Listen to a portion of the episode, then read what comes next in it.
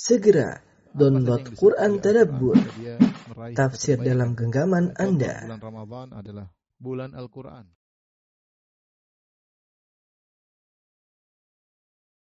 Bismillahirrahmanirrahim. Assalamualaikum warahmatullahi wabarakatuh.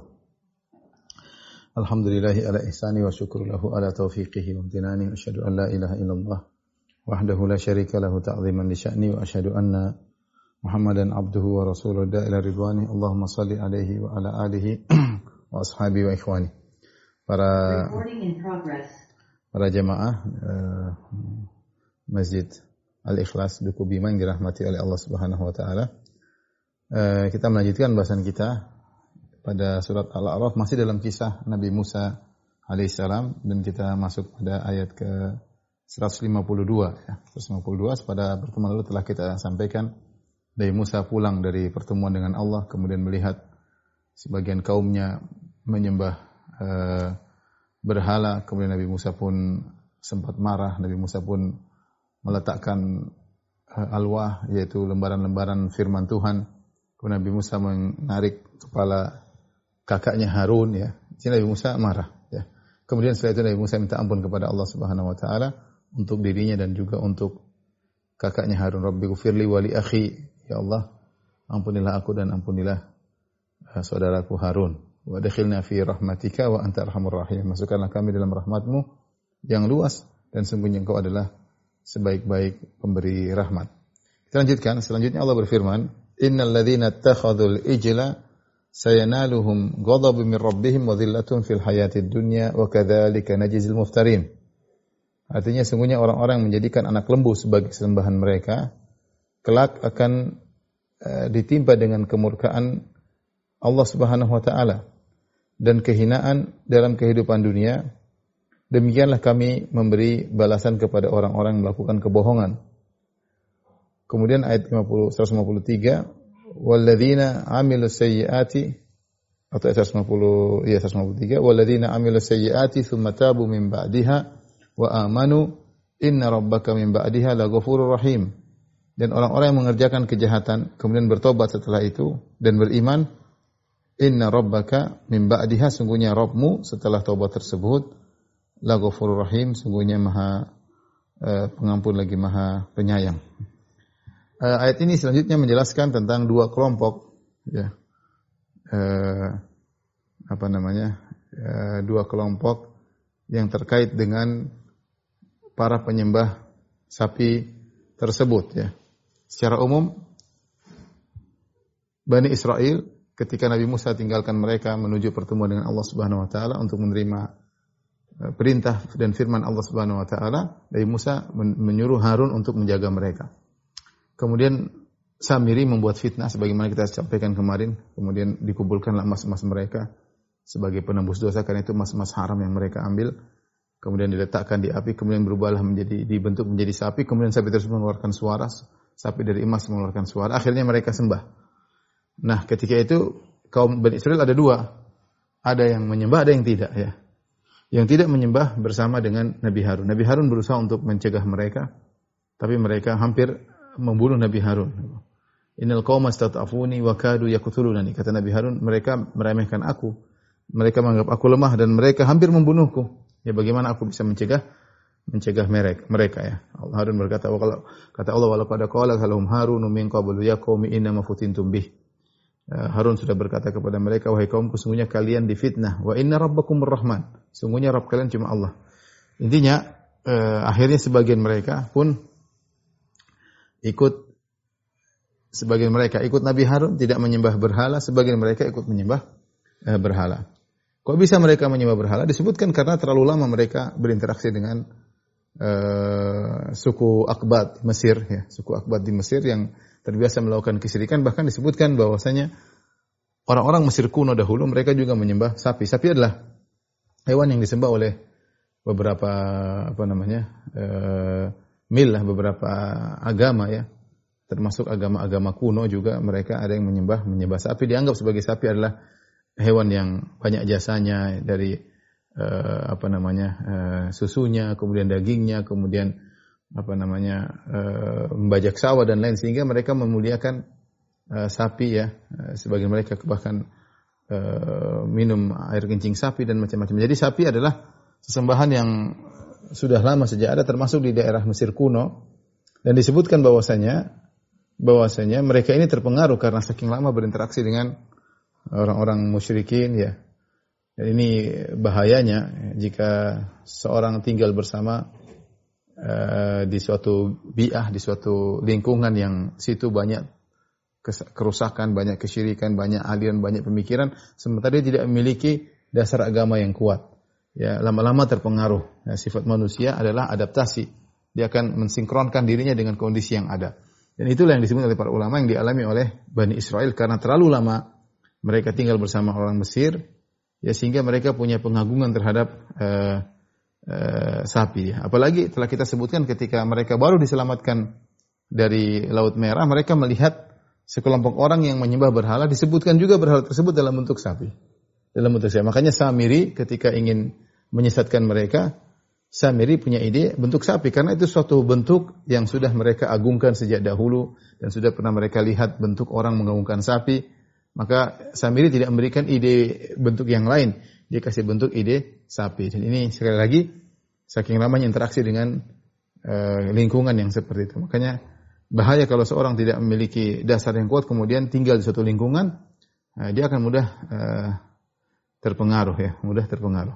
Contohnya saja kaum Ansor ketika mereka tinggal lama dengan Yahudi. Yahudi kan banyak tinggal di kota Madinah. Dan orang Yahudi punya khurafat. Khurafat bahwasanya kalau seorang lelaki mendatangi istrinya dari belakang, maka nanti ya tilwalat ahwal, maka anak akan keluar dalam apa dalam kondisi matanya juling. Jadi khurafat di, tersebar di kalangan Yahudi, kemudian diadopsi juga oleh orang-orang kaum Ansar. Sehingga akhirnya mereka tanya kepada Nabi wasallam, Ya Rasulullah apa benar ya ketika ada seorang ingin eh, ketika terjadi pernikahan antara orang Quraisy dengan wanita Ansoriyah menikah. Nah, uh, muhajiri ini dari dari Mekah tidak ada tersebar khurafat itu karena mereka tinggal di Mekah. Sementara di Madinah karena kaum Ansor tinggal bersama uh, orang-orang Yahudi, khurafat tersebut tersebar di antara mereka. Ketika terjadi pernikahan kemudian sang lelaki dari Mekah ini karena setelah berhijrah ke Madinah dia ingin dia menikahi dengan sang wanita dari kaum Ansar ketika mau digauli dari belakang wanita ini bilang jangan dulu khawatir nanti anak kita juling. Akhirnya mereka tanya sama Nabi Shallallahu Alaihi Wasallam. Maka Allah turunkan firman-Nya nisaukum harsul lakum fa'tu harsakum an nasyitum sungguhnya istri-istri kalian adalah sawah ladang ladang kalian maka datangilah ladang tersebut bagaimanapun kalian kehendaki ya. Terserah mau di belakang dari mana terserah. Tapi intinya saya ingin sampaikan bahwasanya eh, lingkungan mempengaruhi pola pikir khurafat tersebar termasuk saking lamanya eh, Bani Israel tinggal di Mesir sehingga mereka mungkin terpengaruh dengan budaya kuno kaum Mesir ya. Apalagi posisi mereka dalam kondisi tertindas, tidak bebas ya sehingga ketika posisi di bawah tertindas itu mudah mengikuti yang menindas atau mudah mudah terpengaruh dengan yang di atas. Seperti itu ya. Itu sifat manusia. Beda kalau dia yang menindas. Kalau yang menindas yang di atas, dia yang mempengaruhi. Tapi ketika dia ditindas, maka dia yang mudah ter terpengaruh. Dari sinilah Samiri kemudian membuat ide e, patung dan akhirnya mereka dan akhirnya mereka sembah. Nah, setelah Nabi Musa datang, Nabi Musa marah, ya. Maka e, apa namanya? Nabi Musa mengatakan, "Innakum zalamtum anfusakum bittikhadhikum al-ajla fatubu ila bari'ikum faqtulu anfusakum." Semua dalam surat Al-Baqarah. Kata Nabi Musa, "Wahai kaumku, semuanya kalian telah uh, melakukan kezaliman terhadap diri kalian dengan kalian menjadikan sapi sebagai sembahan kalian." Faqtulu uh, fatubu ila bari'ikum, maka bertobatlah kepada Rabb kalian, bertobatlah. Faqtulu anfusakum, bunuhlah diri kalian. Maka akhirnya mereka bertobat dengan cara membunuh diri mereka ya. Sebagian dari mereka yang yang yang menyembah sapi menut, di, di, di, di, diikat atau kemudian yang tidak menyembah menikam menikam uh, yang menyembah sampai akhirnya uh, ketika banyak yang berguguran meninggal maka akhirnya Allah uh, apa namanya uh, menyuruh Musa menghentikan cara bertobat demikian ini cara bertobat yang sangat berat pernah diwajibkan oleh Allah kepada Bani Israel ya. Ini kalau mereka bertobat ya maka mereka akan hidup ya meskipun meninggalnya seperti itu tapi mereka ya hidup akan hidup dengan bahagia di alam barzakh ya di alam barzakh karena mereka rela mengorbankan jiwa mereka karena bertobat dari kesyirikan. Nah, Allah menjelaskan dan ini ada khilaf di kalangan para ahli tafsir tapi ini pendapat yang cukup kuat yang dikuatkan oleh Al-Alusi dengan dalil-dalilnya ya. Bahwasanya para penyembah berhala tersebut, para penyembah sapi tersebut, mereka juga ada dua golongan. Ada yang benar-benar bertobat, ada yang tidak. Ada yang benar-benar bertobat, ada yang tidak ya. Uh, yang bertobat maka akan dimuliakan oleh Allah yang tidak bertobat maka akan mendapatkan kehinaan. Di sini Allah berfirman, "Innal ladzina ittakhadhu al-ijla sayanaluhum ghadabun min rabbihim." Sungguhnya orang-orang yang menjadikan sapi sebagai sembahan mereka akan terkena kemurkaan dari Rob mereka. Yang yang murka mereka adalah Rob mereka, bukan sapi. Sapi bukan Rob mereka. Rob mereka adalah Allah Subhanahu wa taala. Dia yang berhak untuk marah kepada mereka. Wa dhillatun fil hayatid dunya, selain mendapatkan kemarahan, mereka juga akan mendapatkan kehinaan di dalam kehidupan dunia. Ya, kalau mereka tidak bertobat, ya maka mereka akan mendapatkan kemarahan dari Allah Subhanahu wa taala ya di mana mereka akan disiksa di adab alam barzah dan juga di adab di neraka jahanam dengan siksaan yang mereka tidak akan mampu untuk menghadapinya. Fa yauma idzil la yu'adzibu adzabahu ahad. Kata Allah pada hari tersebut nanti pada hari kiamat tidak ada yang mengazab seperti azabnya Allah Subhanahu wa taala. Azab Allah sangatlah pedih. Wa anna adzabi huwal adzabul alim. Sungguhnya azab adalah azab yang sangat sangat pedih. Jadi Allah bilang mereka ini kalau tidak bertobat ya dan mereka ada di antara mereka tidak bertobat. Di antaranya Samiri. Ya. Idhab fa inna laka fil hayati dunya an takuna antakula la misas. Antakula la misas. Ya, di antara hukuman kepada Samiri itu disuruh pergi dan tidak ada yang dia tidak boleh berinteraksi dengan siapa pun. Tapi intinya Allah ancam uh, saya naluhum ghadabun min rabbih. Mereka akan mendapatkan kemurkaan dari Allah yaitu di akhirat. Kemudian wadillatun fil hayatid dunya dan mereka akan mendapatkan kehinaan di atas muka bumi. Kehinaan ini apa? Ya. Di antaranya Tuhan mereka sapi dibakar ya ya, dibakar lanuharriqannahum thumma lanansifannahum fil yammi nasfa. Allah sebutkan Nabi Musa kemudian ambil patung sapi tersebut kemudian dibakar kemudian sisanya ditebarkan di uh, di, di lautan ya. ya. Ini merupakan kehinaan bagi mereka bagaimana Tuhan mereka dihancurkan oleh Musa kemudian ditebarkan uh, juga. Kemudian berkaitan dengan Samiri maka dia mendapatkan kehinaan di mana dia terasing disuruh pergi oleh Nabi Musa Uh, dalam kondisi la misas, tidak ada yang menyentuh dia dan dia tidak bisa menyentuh siapa pun. Allah turunkan hukum, aturan berlaku pada dia, dia tidak bisa menyentuh siapa pun dan tidak seorang pun bisa menyentuhnya. Demikian dialami oleh uh, Samiri. Ini khusus kepada uh, Samiri ya.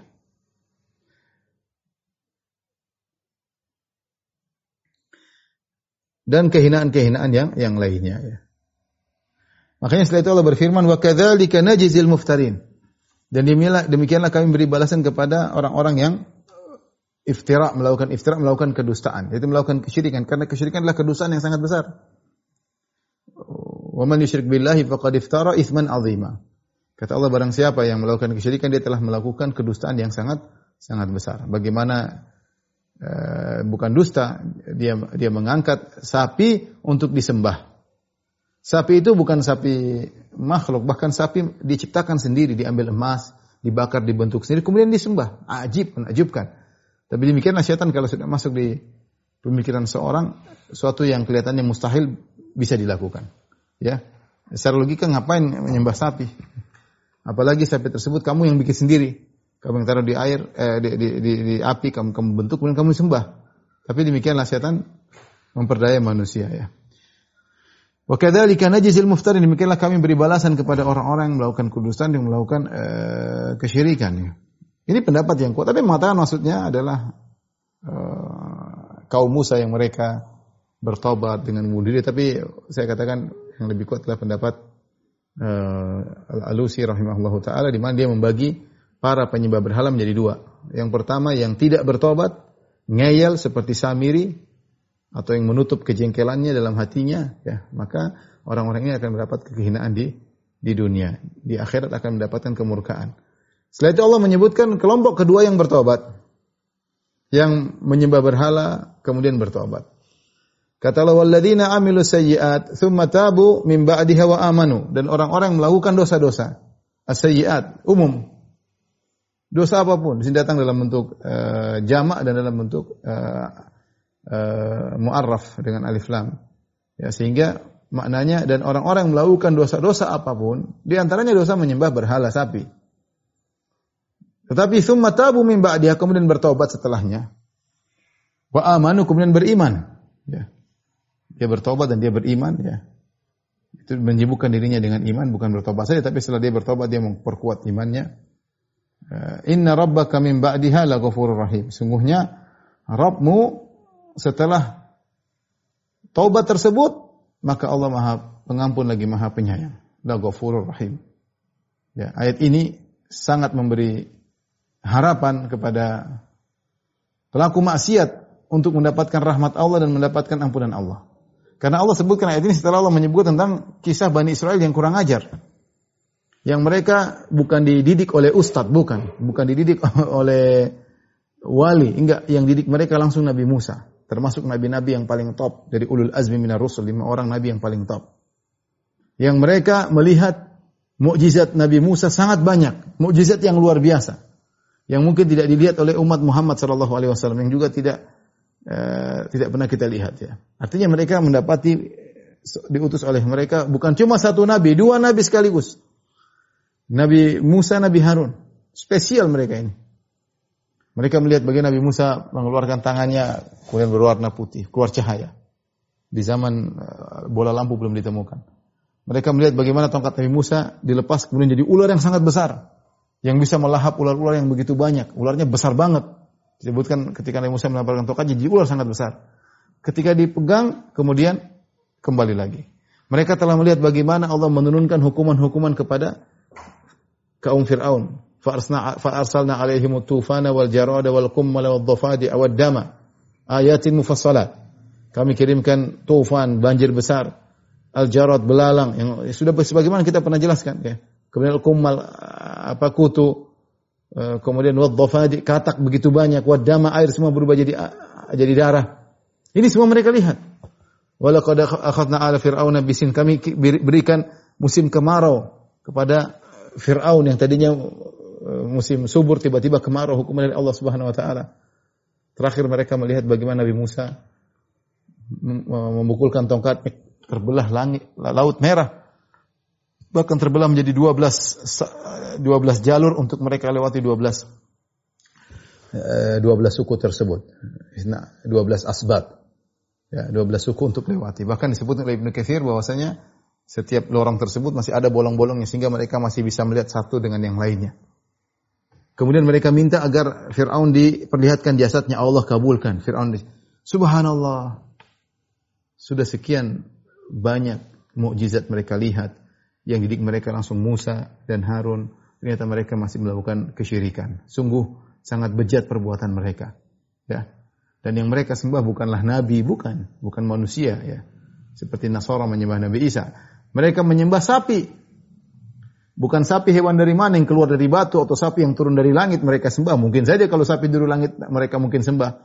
Atau sapi keluar dari batu mungkin mereka sembah. Ini sapi mereka bikin sendiri. Mereka bikin sendiri, terus mereka sembah. Jadi mereka ini sangat kebangetan. Syirik yang mereka lakukan ini bukan syirik biasa, kebangetan. Sesat di atas ilmu yang nyata. Maksudnya bukan karena kejahilan benar-benar sesat. Ada ada Musa alaihissalam di tengah-tengah mereka. Ada Harun yang menegur mereka. Ada Harun menegur mereka. Bahkan mereka mau bunuh si Harun alaihissalam. Nabi Harun alaihissalam. Luar biasa. Setelah itu Allah masih menerima taubat mereka.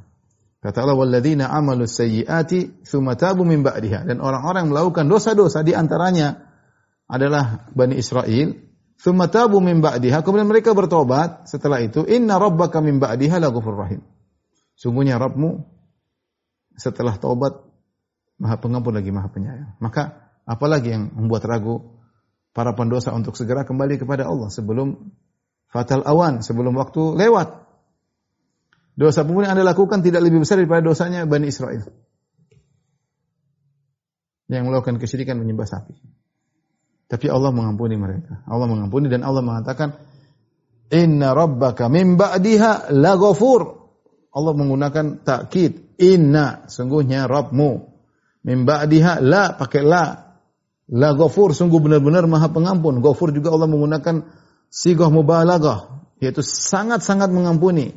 Kemudian Allah tambah, tutup lagi dengan Rahim, sangat menyayangi hamba-hambanya yang bertobat. Dan ayat-ayat seperti ini banyak tentunya sudah sering kita sampaikan. Akan membuka eh, cakrawala bagi para pendosa dan mereka hendaknya husnudzon kepada Rob mereka. Rob mereka sangat maha pengampun lagi maha penyayang. Oleh karenanya ada beberapa syair yang dinukil oleh Al-Alusi dalam tafsirnya yang menunjukkan bagaimana luasnya rahmat Allah seperti yang diriwayatkan dari Abu Nuwas. Abu Nuwas ya, dia pernah berkata dalam syairnya, dalam diwannya, dinukil dari diwannya, dia berkata, "Ya Rabbi in azumat dzunubi kathratan wa laqad alimtu bi anna afwaka a'zamu. In kana la yarjuka illa muhsinun, fabiman yaludhu wa yastajiru al-mujrimu." Dia berkata, "Ya Rabbku, seandainya dosaku sangat banyak, sudah bertumbuh-tumbuh sangat banyak. In azumat dzunubi kathratan. Kalau dosaku sangat banyak ya Rabbku. Walaqad alimtu bi anna afwaka a'zamu. Sungguh aku tahu bahwasanya sikap memaafkanmu lebih besar daripada dosa-dosaku. Sebesar apa pun dosa-dosaku, sifat memaafkanmu lebih besar daripada dosa-dosaku. In kana la yarjuka illa muhsinun. Kalau yang bisa berharap kepada engkau hanyalah orang-orang yang baik, Fabiman yaludhu wa yastajirul mujrimu. Kalau gitu pendosa mau berharap kepada siapa? Mereka tidak punya Tuhan yang lain ya Rabb. Kata-kata ini dari Abu Abu Abu, Abu, Nuwas. Abu Nuwas ya. Ada kisah-kisah tentang berkaitan dengan ini yang disebutkan dalam buku-buku tarikh tapi saya tidak ingin sampaikan. Tapi intinya ini dinisbahkan kepada Abu Nuwas dia mengatakan demikian. Ya, dia mencatat kalau tidak salah di sebuah kertas diletakkan di bawah eh, bantalnya sebelum dia meninggal dunia. Kemudian juga dinisbahkan kepada Imam Syafi'i dan termaktub dalam diwannya, ya. Dia berkata, "Walamma qasa qalbi wa dhaqat madhahibi, ja'altu raja rabbi li afwika sulama." Ya. Ketika hatiku sudah mengeras dan segala pintu sudah sempit, ya, mau ke mana? Saya juga bingung mau ke mana. Hati sudah mengeras, tidak ada arah mau tertuju. Semua sudah tertutup sempit. Ja'altu raja rabbi, ja'altu ja'altu raja rabbi li afrika sulama. Aku menjadikan wahai Rabbku, aku menjadikan harapan kepadamu untuk meraih ampunanmu sebagai tangga. Ta'azamani dzambi falamma qarantuhu bi afrika rabbi kana afuka a'zama. Ketika dosa-dosaku sudah sangat banyak, namun ketika aku bandingkan antara dosa-dosaku dengan ampunanmu, ternyata ampunanmu lebih agung ya Rabbku. Ini husnuzan kepada Allah agar seorang bertobat kepada Allah Subhanahu wa taala. Ya. Demikian juga ada seorang penyair berkata, "Ana muznibun, ana mukhtiun, ana asi."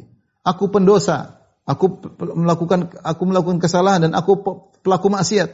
Ana muznib pendosa, ana mukhti ya, melakukan kesalahan, ana asi dan aku pelaku maksiat.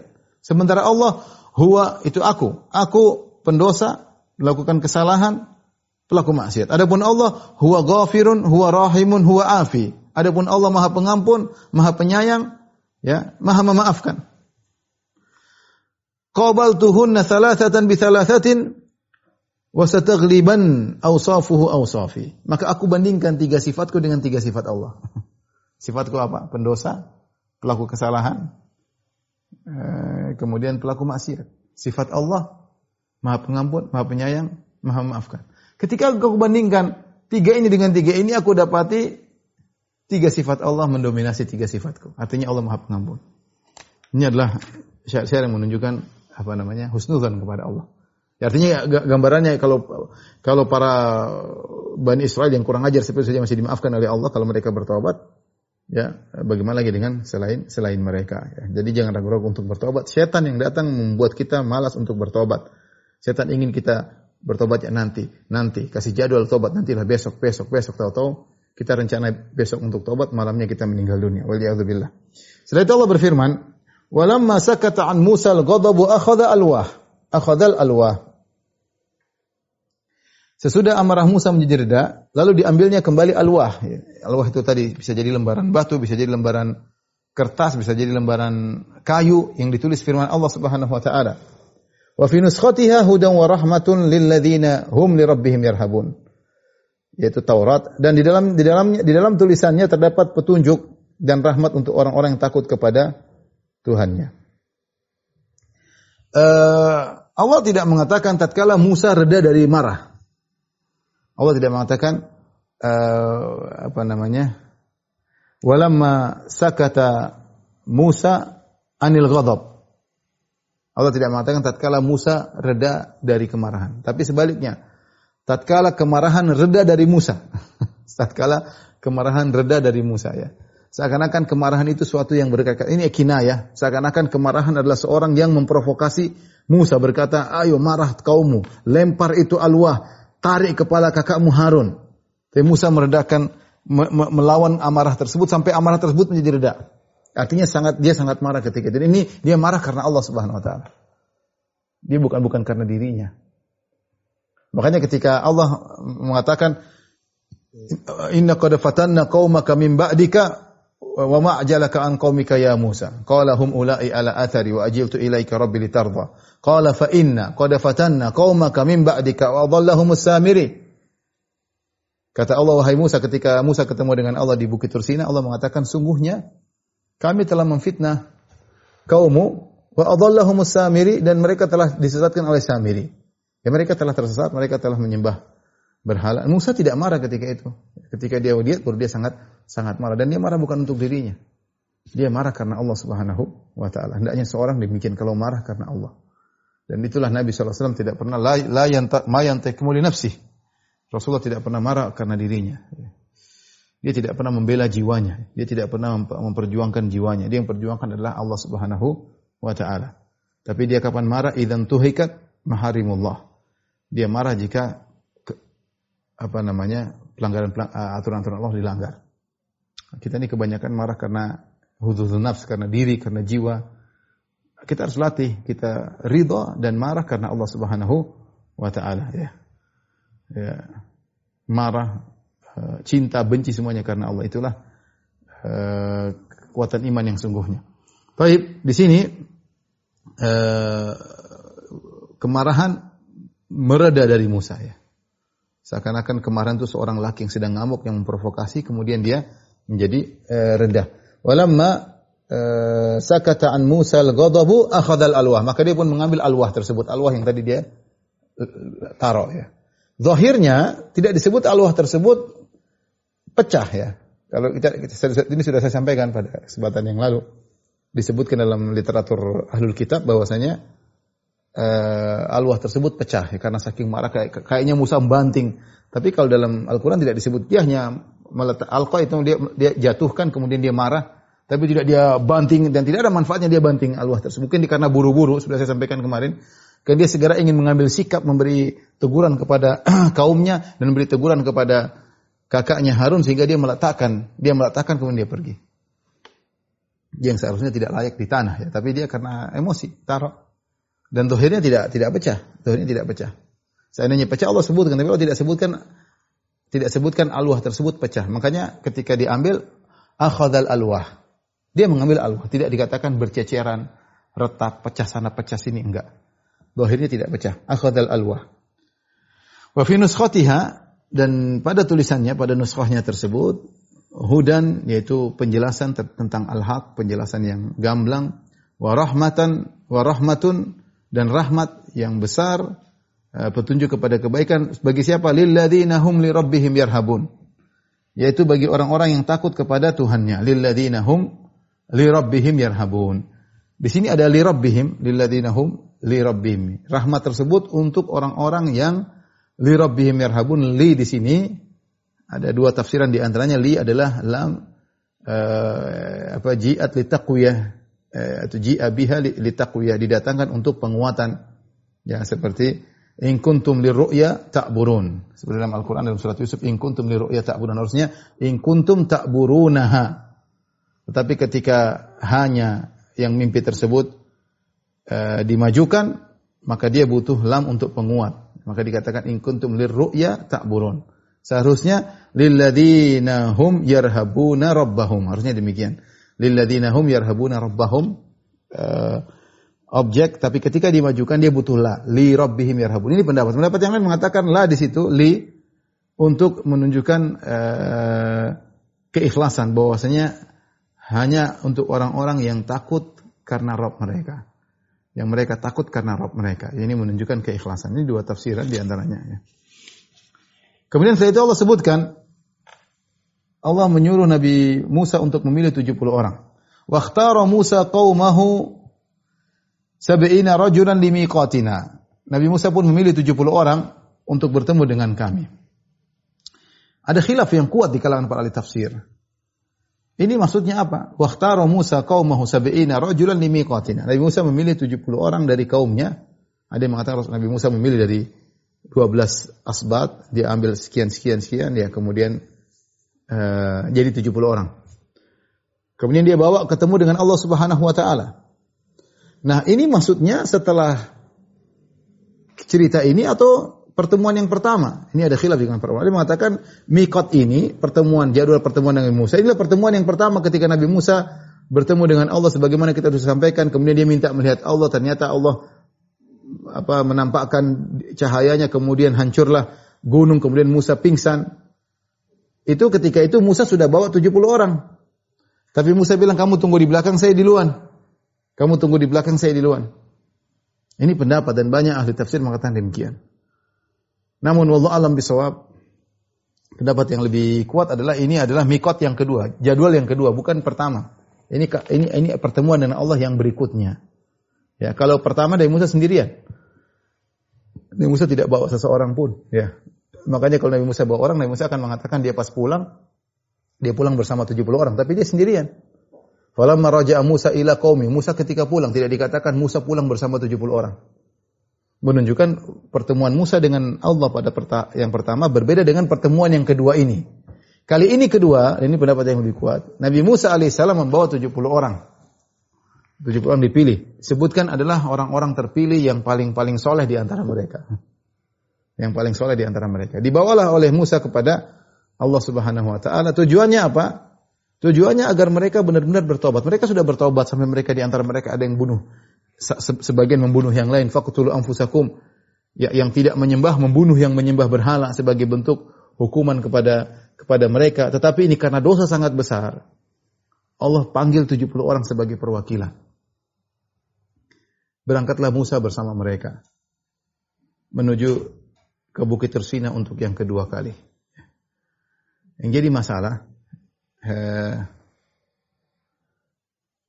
mereka ini ternyata ketika sampai di Bukit Tursina, mereka dengar Musa berbicara dengan Allah. Ya. Musa sampaikan kami, kata Musa ini Allah berbicara dengan saya, inilah hasil perintah Allah Subhanahu wa taala. Rupanya mereka kemudian mengucapkan suatu perkataan yang sangat dahsyat, sangat mengerikan. Mereka mengatakan lan nu'mina laka hatta narallaha jahra sebagaimana disebut dalam surat Al-Baqarah. Wahai Musa, kami tidak akan beriman dengan engkau sampai kami melihat Allah terang-terangan. Subhanallah. Mereka ingin melihat Allah secara terang-terangan. Sa'iqatu. Gara-gara mereka minta untuk melihat Allah, maka Allah hukum mereka karena mereka mengatakan kalau kami tidak melihat Allah, kami tidak mau beriman. Beda dengan Nabi Musa pertama kali ketika ketemu Allah, dia ingin melihat Allah bukan masalah keimanan, tapi rindu ingin ketemu Allah, untuk memperkuat iman. Adapun yang 70 orang ini ngeyel, kalau kami tidak lihat kami nggak mau beriman. Ini kan permintaan ngeyel. Karena permintaan ini permintaan ngeyel dan syarat untuk beriman harus melihat Allah, maka Allah turunkan halilintar. Fa akhadhatumus sa'iqatu hum yanzurun, maka datanglah halilintar dan mereka melihat. Ya. Dalam ayat ini disebutkan terjadi goyangan, apa goyangan tersebut karena halilintar atau karena gunung bergetar.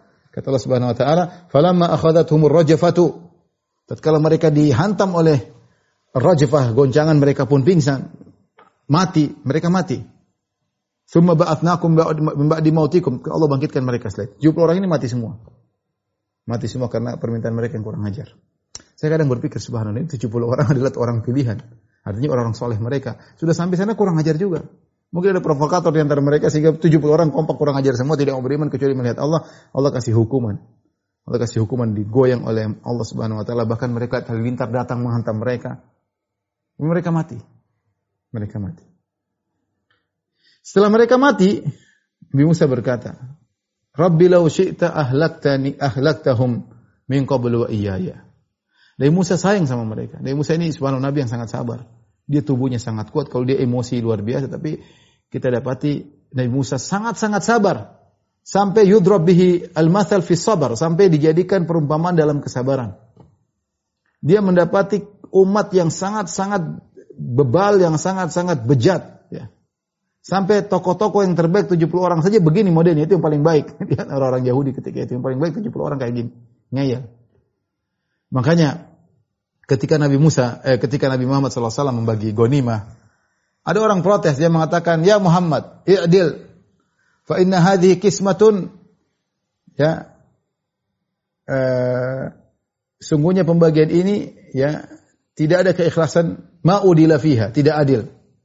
Ya. La yuradu biha wajhullah. Ini pembagian yang kau bagi Muhammad tidak ikhlas dan tidak adil. Subhanallah. Kata Nabi, "Man ya'dil illa ma'adil?" Kalau saya tidak adil terus siapa lagi yang mau adil? Nabi pernah berkata, "Ala ta'manuni wa ana aminu man fis sama." Tidakkah kalian percaya sama aku sementara aku dipercaya oleh Allah yang di atas di langit? Man ya'dil illa ma'adil? Kalau saya tidak adil siapa lagi yang mau adil? Sampai ada yang mengatakan, "Ya Rasulullah, da'ni adrib unuka hadzal rajul." Ya Rasulullah, biarkan saya penggal kepala orang ini. Bilang kau tidak adil, tidak ikhlas. Ma urida bihi wajhullah. Ma urida bihi biha wajhullah. Ini dia bilang eh, ma udila fiha ini pembagian tidak adil, pembagian tidak ikhlas. Apa kata Nabi kita menghibur dirinya? Dia mengatakan rahimallahu Musa. Laqad udhiya aktsaru min dzalik fasabar. Sungguh uh, Allah merahmati Nabi Musa. Dia telah diuji lebih berat daripada ini dia bersabar ya. Dia bersabar. Musa ini eh, nabi yang luar biasa sabar ya. Luar biasa sabar. Padahal kalau dia memukul orang sekali langsung tewas. Padahal dia kalau pukul batu ada cap tangan di batunya. cap cap tangannya di batu saking kuat pukulannya. Tapi dia sangat sayang kepada umatnya ya. Sangat sayang kepada umat. Sabar dengan mendakwahi mereka. Sampai ketika sampai ketika 70 orang yang ngeyel ini harusnya kan mereka salah. Nabi Musa tidak mengatakan tobat kalian ini, memang kalian kurang ajar makanya mati. Tidak. Dia berusaha minta uzur untuk Allah Subhanahu wa taala. Dia mengatakan, "Rabbi, lau syi'ta la ahlaktahum min qabl wa iyaya." Ya Allah, sebagaimana kau telah sayang kepada mereka. Kau bisa bunuh mereka sebelumnya ya Allah. Kenapa harus dibunuh sekarang? Nabi Musa berusaha memberi uzur kepada kaumnya 70 orang ini. Ini murid-muridnya yang terbaik ya. Bukankah kalau Allah menghendaki telah membunuh mereka ketika mereka dikejar Fir'aun sangat mudah. Ketika mereka diintimidasi, disiksa, diperbudak oleh Fir'aun, Allah bisa bunuh, bunuh mereka. Allah juga bisa bunuh mereka ketika mereka uh, apa namanya uh, bersama menyembah berhala. Allah tidak bunuh mereka. Kenapa sekarang baru uh, dibunuh? Dan bisa saja kau bunuh aku sebelumnya ya Allah. Aku juga punya dosa. Aku pernah melakukan apa? Uh, kesalahan ya. Kalau kau berhendak kau bisa bunuh aku juga sebelumnya ya. Ketika aku minta untuk melihatmu, kau bisa bunuh aku, tapi kau tidak bunuh aku. Ketika aku membunuh uh, anak buah Fir'aun Kipti, kau juga tidak bunuh aku. Jadi Nabi Musa mengatakan demikian untuk memberi uzur kepada kaumnya. Ya. Dia mengatakan, Rabbi lau syi'ta ahlaktahum wa min qablu wa iyaya.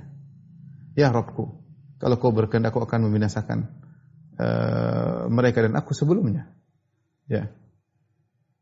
Atuhlikuna bima fa'ala sufaha'u minna? Apakah kau membinasakan kami gara-gara perbuatan orang-orang bodoh di antara kami ya? Tidak semua bodoh seperti ini. Ya. Tidak semua, ya ada sebagian ada yang ada sepertinya tidak semuanya ada sebagian yang baik, ada sebagian yang buruk. Ya. Kemudian Nabi Musa berkata, "In hiya illa fitnatuka tudhillu biha man tasha wa tahdi biha man tasha."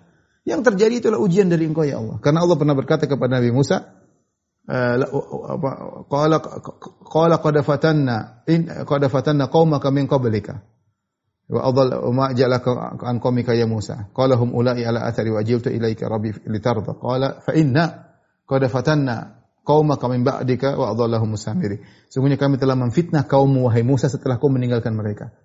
Jadi semua ujian memang Allah sengaja kasih ujian. Allah sengaja kasih ujian Allah bikin sapi tadi bisa berkeluar suara semua atas keizinan Allah maka Nabi Musa mengatakan, Ya Allah, semua kan ujianmu, Ya Allah. Ya, semua adalah ujianmu, ya.